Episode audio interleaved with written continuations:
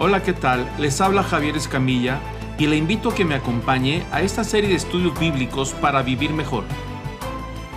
Esta es una serie de estudios acerca de cómo interpretar correctamente la Biblia, la palabra de Dios.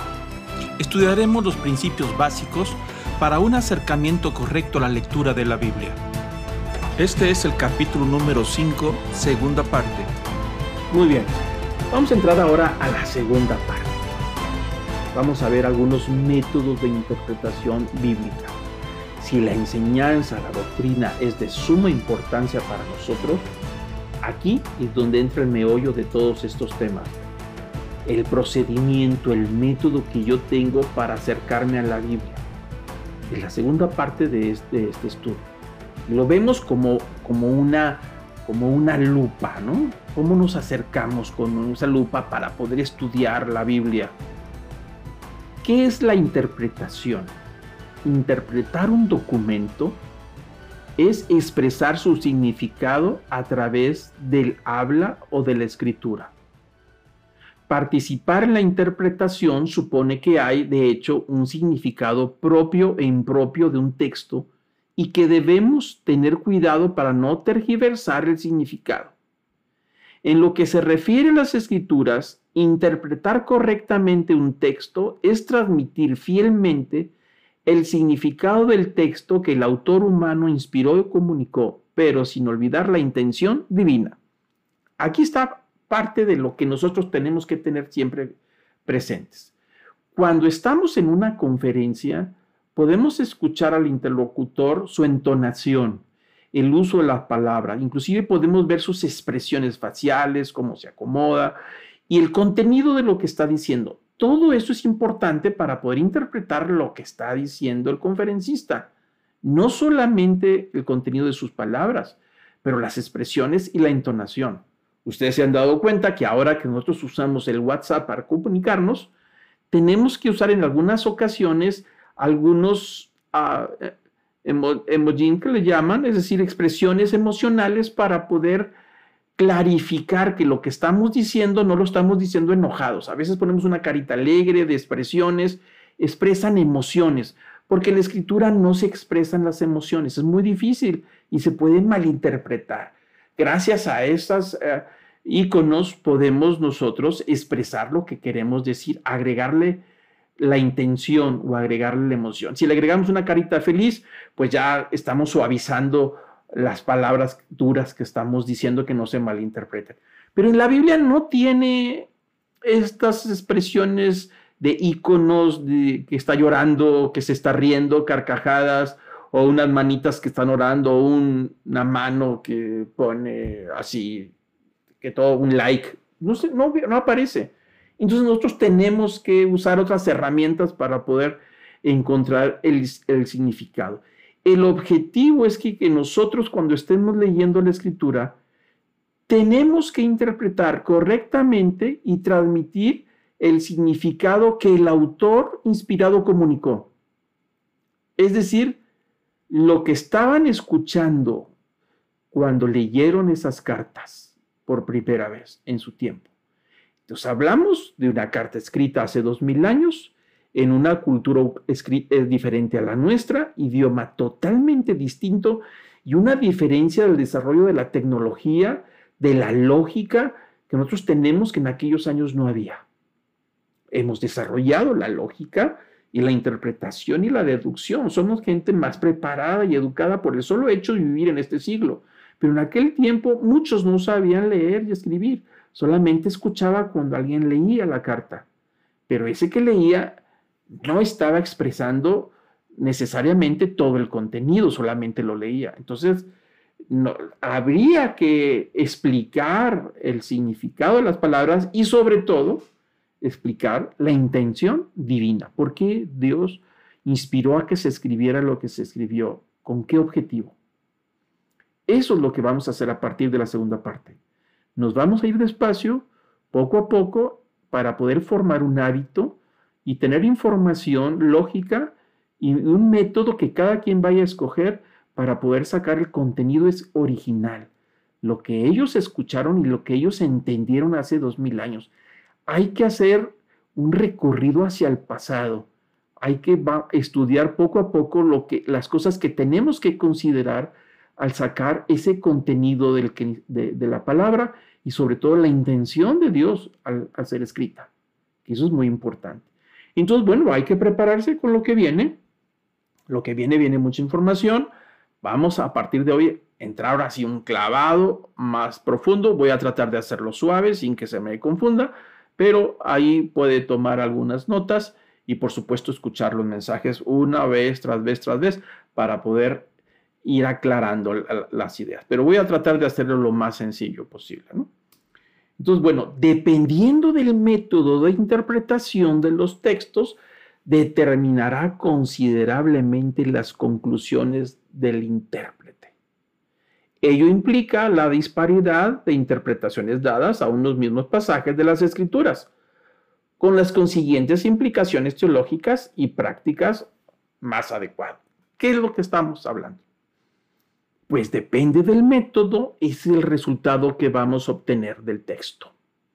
Si yo me acerco a la escritura con una lupa que se llama dogma, entonces todo lo que vea a través de la lupa para acercarme a la escritura va a ser interpretado por los dogmas. Es decir, el dogma me va a decir qué es lo que dice la escritura.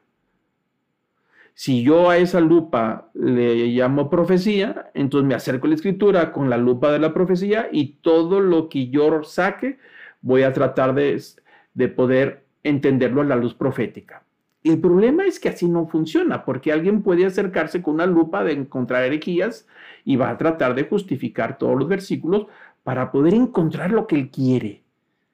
Es un error usar un método de interpretación que se me acomode a mí.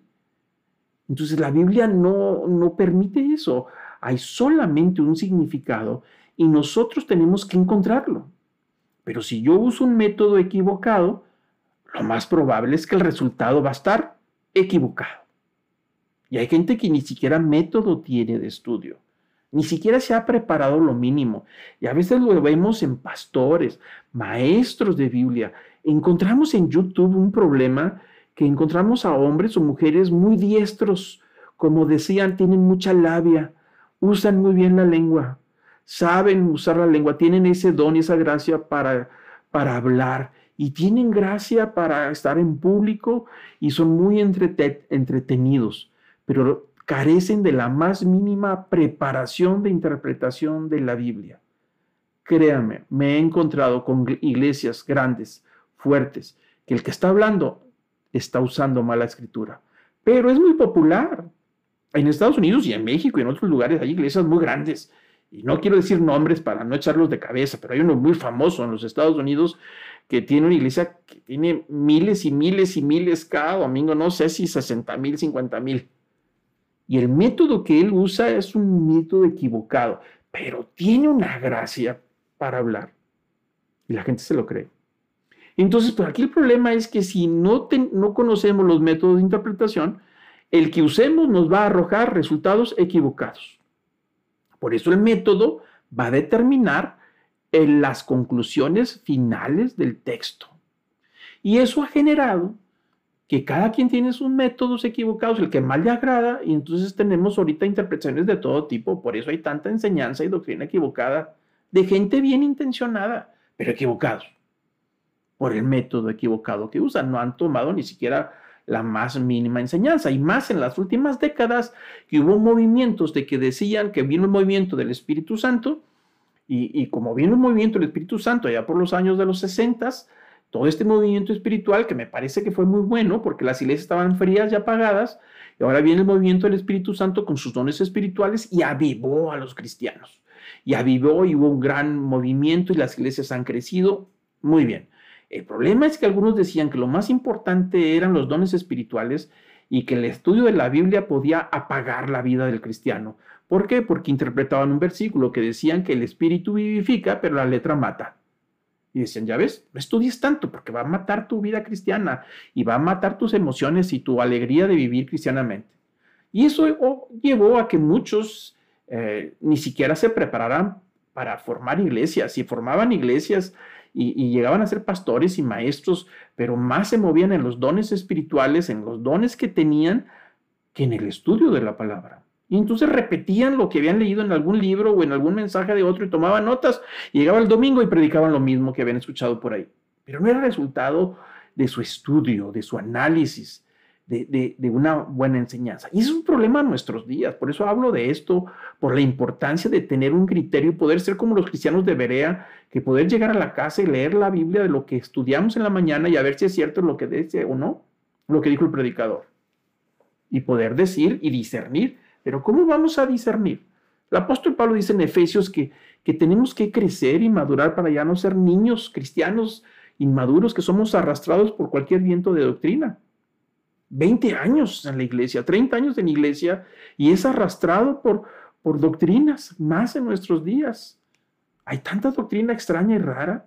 Y ahora con todos los canales de YouTube que están accesibles, fácil somos arrastrados si no tenemos un, ancla sobre la enseñanza, una buena interpretación y un concepto claro de lo que debemos de creer. Entonces somos arrastrados. Ese es el problema. Estoy poniendo una gráfica ahí al famoso David, pequeño David y Goliat. Y voy a explicar un poquito la importancia del método, que tenemos que tener un buen método. Regularmente, cuando escuchamos un sermón un domingo, y si el predicador toca la vida de David y la lucha contra Goliat y cómo él lo derrotó con una piedra, una onda, es muy probable que el predicador o el maestro va a empezar a hablar de las virtudes que tenía David en vencer a su gigante. Y empezamos a decir que el gigante representa nuestros temores, representa nuestras inseguridades, nuestro fracaso, pero que tenía en su bolso una piedra para cada gigante y que con la primera piedra mató al primer gigante, pero había otros dos gigantes más y ahí las tenía guardadas. Y empezamos a, extender el, el, estudio bíblico sobre ese evento entre David y Goliat y lo extendemos, le sacamos tanta enseñanza entonces la gente entiende que, que, tenemos que ser como David, vencer nuestros gigantes y vencer ¿Ese es el centro del pasaje? No. Permítame decirle que no. Aunque lo haya escuchado usted muchas veces el pasaje de David y Goliat, el centro y objetivo e intención de Dios de que fuera escrito este evento en la vida de David que mató a Goliat, el centro no es demostrar lo que se puede hacer en el, en el nombre de Dios, con el poder de Dios, para vencer nuestros gigantes. Ese no es el sentido del pasaje es un error. Pero reconozco que se puede sacar alguna enseñanza paralela. Sí, hay, podemos, dice el apóstol Pablo, que lo que fue escrito en el pasado fue escrito para nuestra propia enseñanza. Sí, estoy de acuerdo. Podemos aprender de otros, ¿no? Pero ese no fue el sentido del pasaje. Y no vamos a entrar a estudiar el pasaje, pero puede estudiarlos. Ahí en Samuel, 1 Samuel capítulo 21.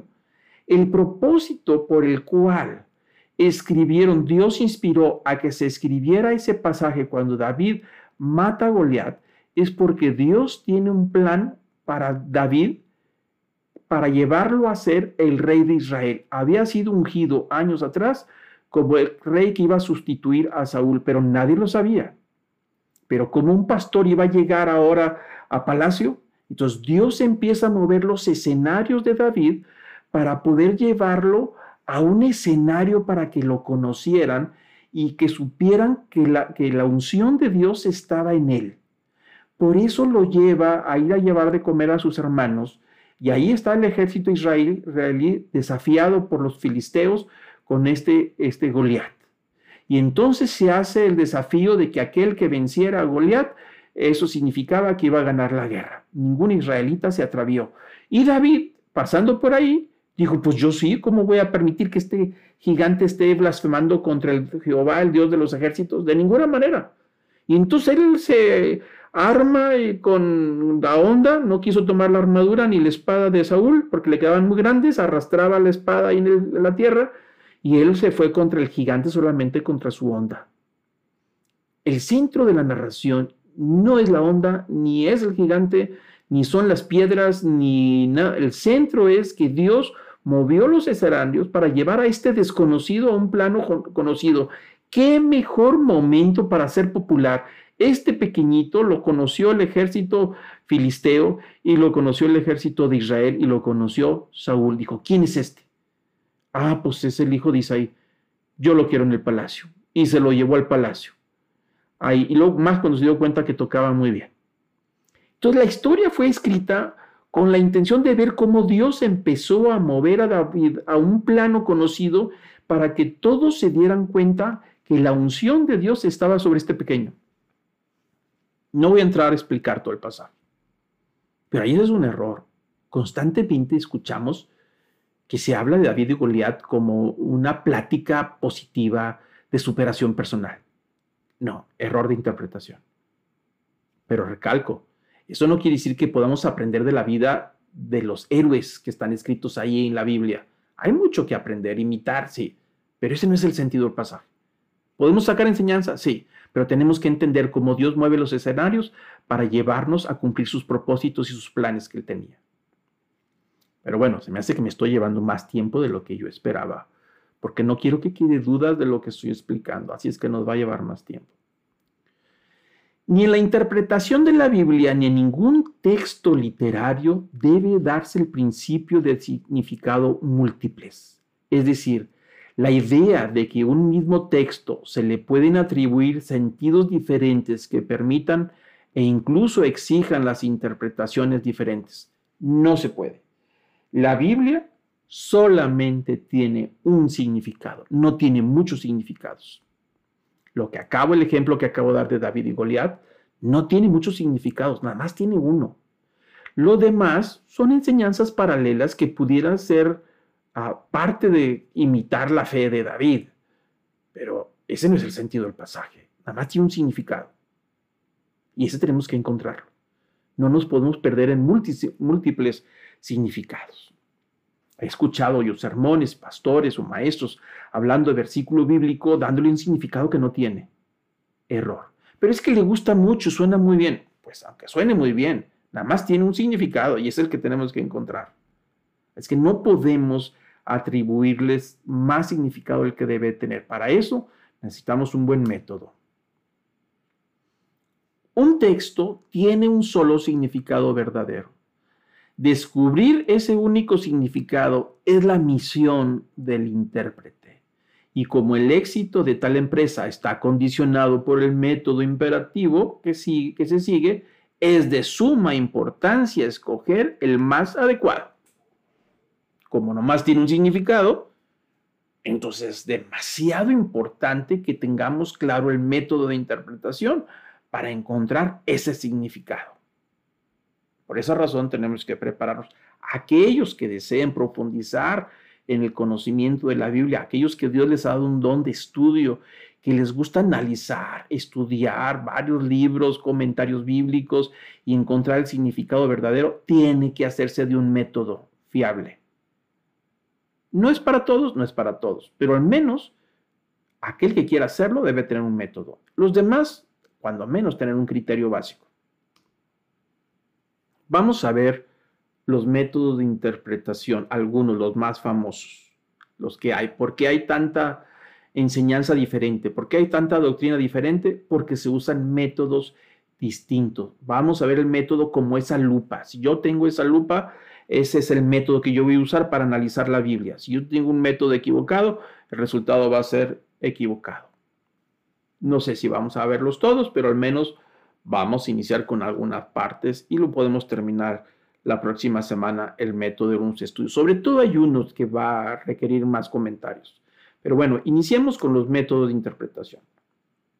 El método alegórico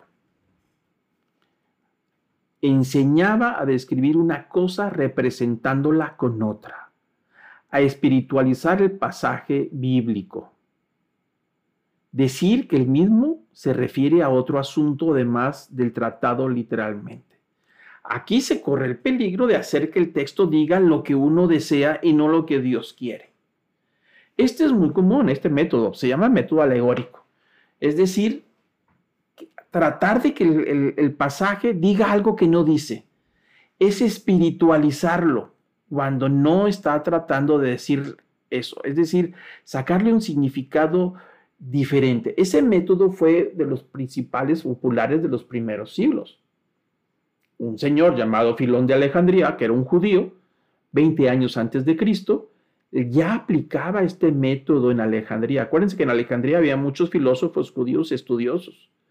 Y a ese, a ese Biblia en griego, él le aplicaba el método de, de la alegoría, pero mezclaba el método con la filosofía griega y quería armonizar la filosofía griega con el Antiguo Testamento. Y sobre todo en las partes que no estaban de acuerdo, ahí le sacaba un método alegórico, trataba de darle un significado a algo que no era. Entonces, este auge aparece en el año 100 al año 500, fue muy popular por 400 años, los primeros 400 años del cristianismo fue uno de los métodos populares. Poco después del periodo del Nuevo Testamento, muchos padres de la iglesia, es decir, líderes de los primeros siglos, comenzaron a emplear métodos de interpretación alegórica. La alegoría es un género literario que asigna un significado simbólico a los detalles textuales. Gracias a ese método se desarrollaron muchas herejías. El gnosticismo encontró su respaldo y su argumento en justificar sus herejías en la Biblia a través de este método alegórico. Es decir, sacarle una enseñanza a algo que no dice, espiritualizándolo y dándole un significado diferente. Este método alegórico todavía se usa en nuestros días. Y hay gente que le quiere sacar simbolismos a todo lo que hay ahí. A un pasaje del Antiguo Testamento eh, eh, dice en primer plano, pero le quieren sacar otro símbolo, otro símbolo, otro significado. Eso se llama alegoría. Y cuando a veces yo me quiero encontrar el significado, no encuentro lo que dice la Biblia, pero para ellos sí, porque entonces dicen que lo que está diciendo la Biblia es alegórico, es una alegoría, que la verdadera enseñanza está oculta. Así hay mucha falsa doctrina. ¿eh? Y cuando uno lee los pasajes para justificar esa falsa doctrina, nos damos cuenta que usaron un método alegórico. Le dieron un significado simbólico. Simboliza. Por ejemplo, cuando se trata a veces de ver el, tabernáculo, eh, sí hay simbología, por supuesto, ahí. Sí, sí, sí, hay alegoría. Pero a veces se exageran tantos en los detalles que, que dicen que eso significaba Cristo. Ciertos detalles, espérame, ahí estás exagerando porque el método que usa es alegórico. Se usa mucho el método alegórico en el Apocalipsis, cuando quieren sacarle significado. En el libro de Apocalipsis, mucha gente usa este método, pero bueno, hablaremos de eso también más adelante. El método místico, este es otro también que se usa mucho, presume que escondido debajo de la superficie de las palabras de la Biblia y su pleno sentido, Ahí se encuentra un múltiple de significados. Este va más allá del método alegórico y abre la puerta a una variedad estrecha de interpretaciones. ¿Qué dice? Que lo que estamos leyendo en primer plano, abajo, en el trasfondo, entre las palabras está escondido otro mensaje y que ese mensaje tiene muchos significados.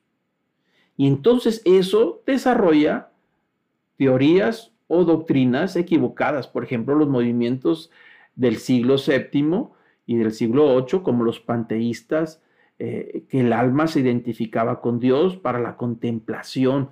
Se usó mucho este método místico en los monasterios, en los conventos. Inclusive este método místico se usa mucho en lo que se llama la cientología o la ciencia cristiana. También se usa mucho en los métodos esotéricos cristianos. Aunque no lo crea, hay movimientos esotéricos cristianos espiritistas y usan el método místico donde dicen que están sacando el verdadero significado y está escondido tras la palabra de lo que usted lee. Populares en el siglo XIII, en el siglo XII, por ahí.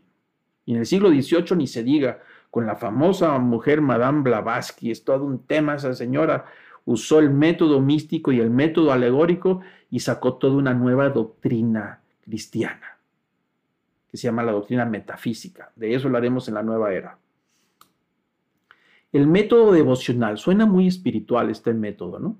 Pero es un método que cree que la Biblia fue escrita para la edificación personal de cada creyente y que su significado escondido personal puede ser solamente revelado por el alumbre de una luz grande interna espiritual.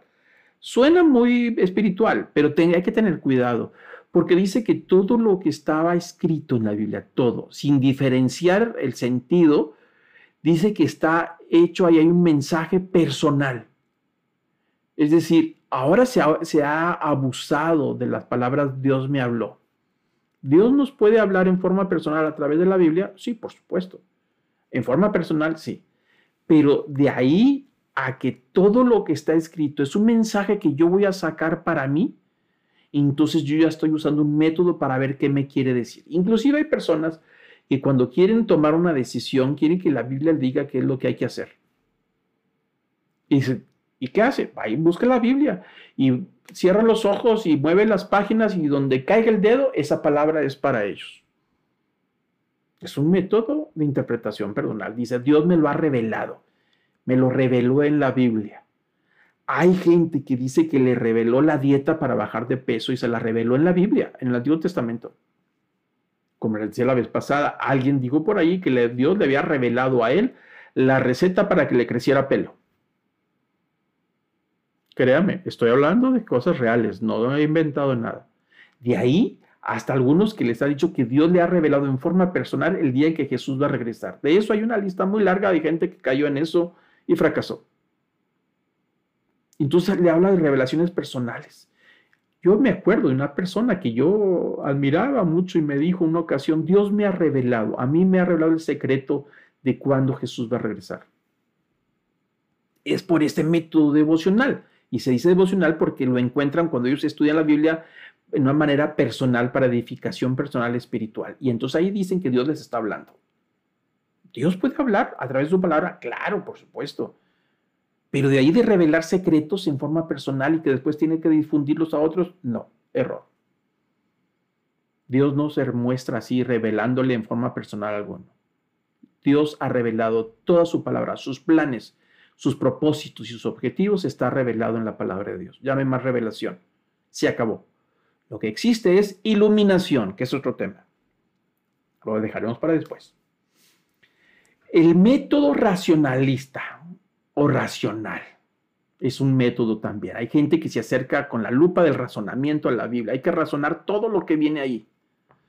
Este método presume que la Biblia no es la palabra inspirada, autoritaria de Dios. Esta interpreta la escritura como un documento humano a la luz del razonamiento humano. Este método se hizo muy popular. ¿eh? Allá al finales de los siglos del siglo XIX y del siglo XX, principios, es la base de muchas iglesias liberales. Todo es dudoso, no es la palabra la autoridad de Dios, sino que es racional el texto, no es aceptado. No aceptan que toda la Biblia es la palabra de Dios. ¿Que tiene la palabra de Dios? Sí. Fue una idea muy popular, todavía en los años 60 se hizo popular, pero empezó a finales del siglo XVIII, XIX, principios del XX. Es decir, no todo lo que está en la Biblia es la palabra de Dios. Y, había que razonar. Si no entra por el razonamiento, entonces no, no, no lo voy a aceptar. ¿Y qué es lo que resultó? Iglesias muy liberales y había seminarios. Hubo seminarios, todavía creo que algunos ya el último desapareció, pero en los años 40 había seminarios muy populares donde no creían en la existencia de Dios. Y ahí formaban a pastores. Y no creían en los milagros. Y no creían en el Espíritu Santo. Porque el razonamiento no les permitía. Entonces todo lo querían razonar. Y se les olvida que la palabra de Dios es la voluntad de Dios que Él es inalcanzable. Es decir, nosotros no lo podemos comprender en su totalidad porque Él nos ha dejado ver lo que Él quería que viéramos nada más. Pero es un método racional. Y a veces no entendemos la palabra de Dios porque queremos entrar con el razonamiento. Hay que darle espacio a la fe. Pero es un método al final de cuentas. Y está el literal gramático, que es uno de los más centrados, es, un método literal, es decir, saca el contenido a primer plano, lo que se está leyendo, pero considera la gramática de lo que está leyendo, considera la historia en el momento que se está leyendo y considera, por supuesto, la doctrina, la, la teología. Entonces trata de sacar el sentido evidente de las escrituras, lo que está a primer plano, lo que dice ahí nada más en forma literal. lo que dice en la manera más sencilla y natural. Deja que la escritura hable por sí misma. Es decir, lo que la Biblia dice, eso dice, y donde no dice, pues no dice. Pero a veces queremos que la Biblia diga cosas que no está diciendo. Entonces tenemos que ser literales, sí, emplear el método histórico gramático. Es decir, el histórico, lo que las escrituras significaban en el contexto histórico y gramático de su tiempo. Analiza la parte gramatical. Tenemos que hacerlo porque no tenemos aquí expresiones de iconos de caritas que nos ayuden a interpretar los tonos y la entonación o las expresiones faciales de lo que estaban leyendo para poder interpretar correctamente. No tenemos eso. Entonces, ¿qué tenemos que hacer? Pues examinar la gramática, hay que analizarla, la parte histórica, la parte geográfica, la parte cultural, todo eso cuenta para poder sacar el contenido, para sacar las frases, lo que realmente dicen, lo que estaban escuchando cuando estaban sentados frente a Jesús y que Jesús estaba hablando. No lo que yo quiero que digan. Por ejemplo, hay personas que dicen que las mujeres tienen que usar un velo para entrar a la iglesia. ¿Por qué? Porque hay un pasaje de la escritura que dice el apóstol Pablo que las mujeres se cubran la cabeza. ¿Sí dice la Biblia? Pues sí, sí, sí lo dice. Pero de ahí a entender que es una doctrina, esa es otra cosa, no están considerando la cultura. Era la manera de diferenciar a las mujeres solteras de las casadas. Y si una mujer no se cubría la cabeza en público, le estaba diciendo a todo el mundo que estaba disponible. Hay que entenderlo. Entonces dice apóstol Pablo, es un desorden. Hay mujeres que están llegando a la iglesia y no se cubren la cabeza, portándose como si fueran solteras y ofenden a su marido y ofenden a la comunidad era la señal de saber que si una mujer estaba casada. Por eso decía el apóstol Pablo que, la autoridad de, ella es su marido, ¿no? Y habría que cubrirse la cabeza. El pelo era como el velo, que es lo que dice básicamente el apóstol Pablo. Que y que ellas que se cortaban el pelo, pues había que ponerse un velo encima, que es lo que usan regularmente las monjas. ¿Por qué la monja usa un velo? porque se corta el pelo. Y el apóstol Pablo dice que el pelo largo es, es, señal de velo para que está bajo autoridad del marido, porque trae el pelo largo. Pero si se rapa, se quitó la autoridad. Entonces, si se rapa, que se ponga un velo. Entonces, es la razón por la que usan velo. Pero hay que interpretarlo. Y dice que las mujeres se callen, que no hablen en la iglesia. Y algunas iglesias no permiten que las mujeres prediquen o enseñen o den estudios bíblicos porque el apóstol Pablo dice que las mujeres deben de callarse, que no hablen en la iglesia. Error de interpretación. Después explicaré lo que quiere decir eso. Pero bueno, este es el método más, más centrado de los que estamos viendo. Eh, este método no quiere decir que no reconoce los símbolos. ¿Hay símbolos en la Biblia? Sí. ¿Hay tipos? También hay tipo. ¿Hay profundidad de significado? Claro que sí pero siempre pone un lugar dentro del significado sobre el cual la historia y el contexto literal los cuales ellos aparecen. Una regla general del método literal es, hay una interpretación, pero muchas aplicaciones.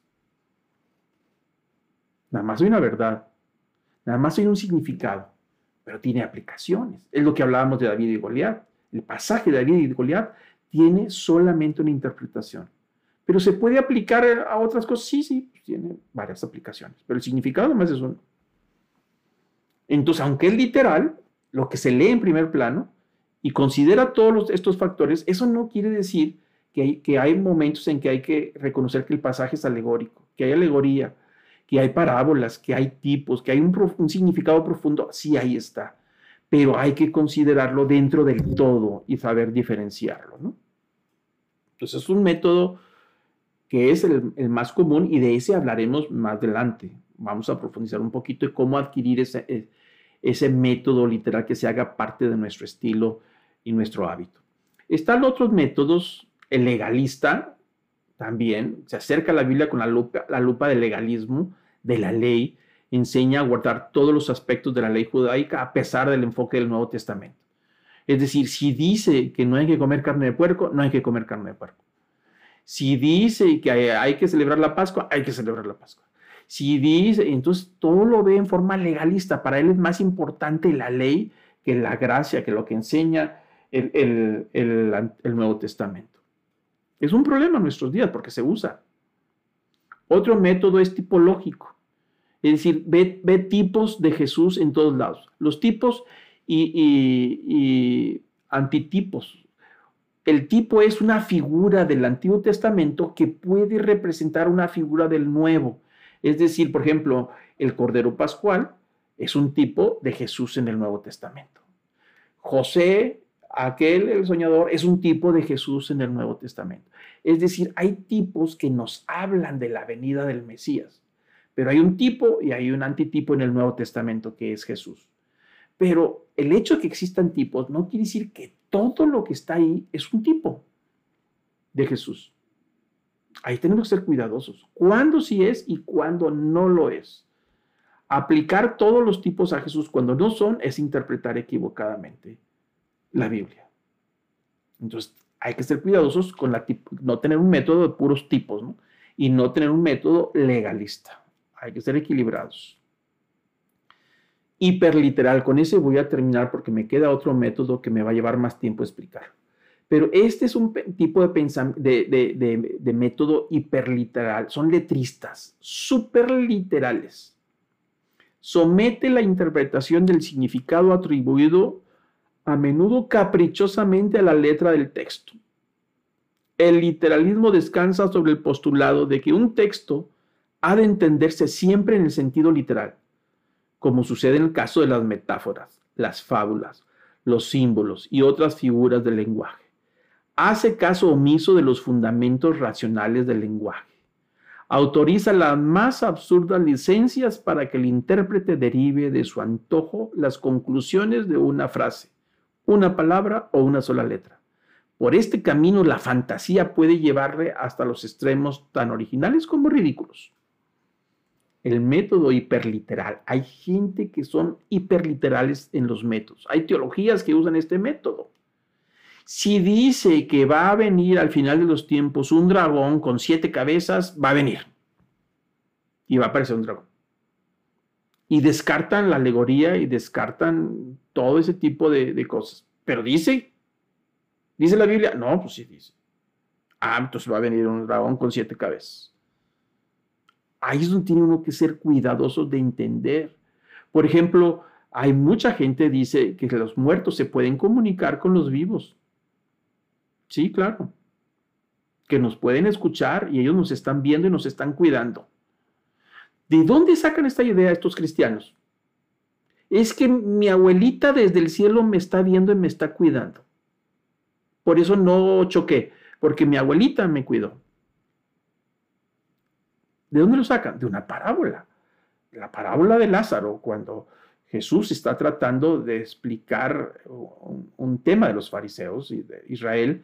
Y tú sacas la parábola del Lázaro, del pobre Lázaro que estaba ahí afuera comiendo las migajas que aventaba el otro rico, y entonces los dos se murieron, y el pobre Lázaro se fue al, paraíso, al seno de Abraham, y el rico se murió y se fue al lago de fuego.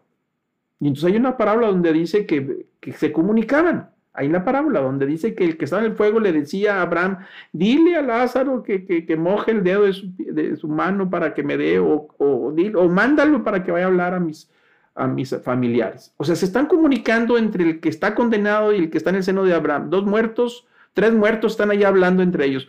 Uno en el infierno y el otro en el paraíso. Y la gente dice entonces los muertos se pueden comunicar con nosotros. Error.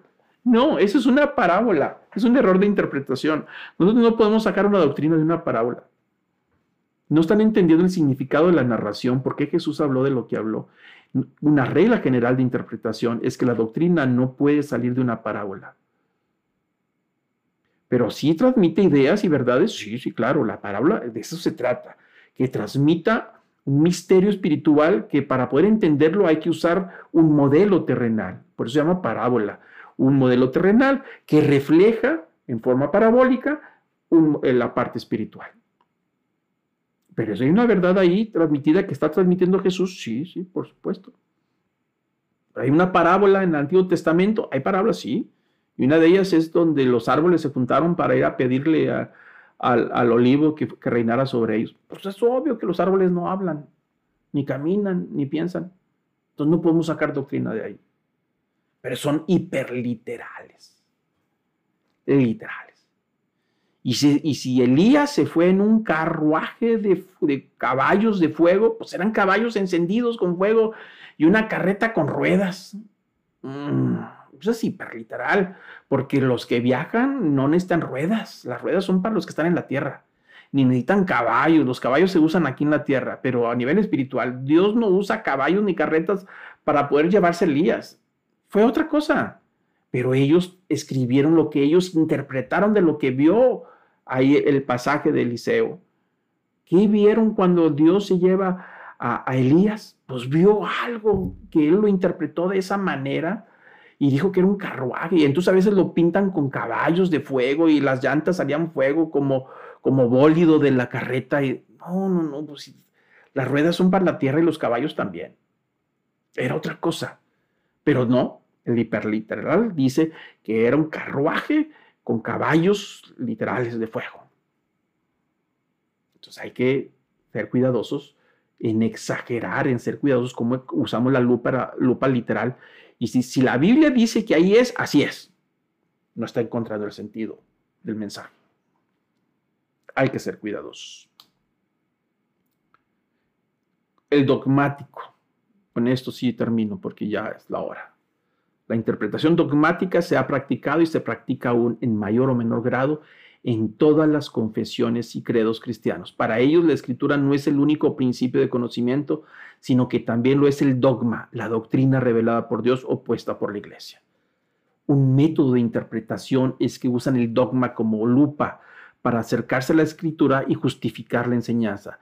Quiere decir que el dogma tiene la misma autoridad que la escritura o por encima de la escritura. Los fariseos tenían ese sistema.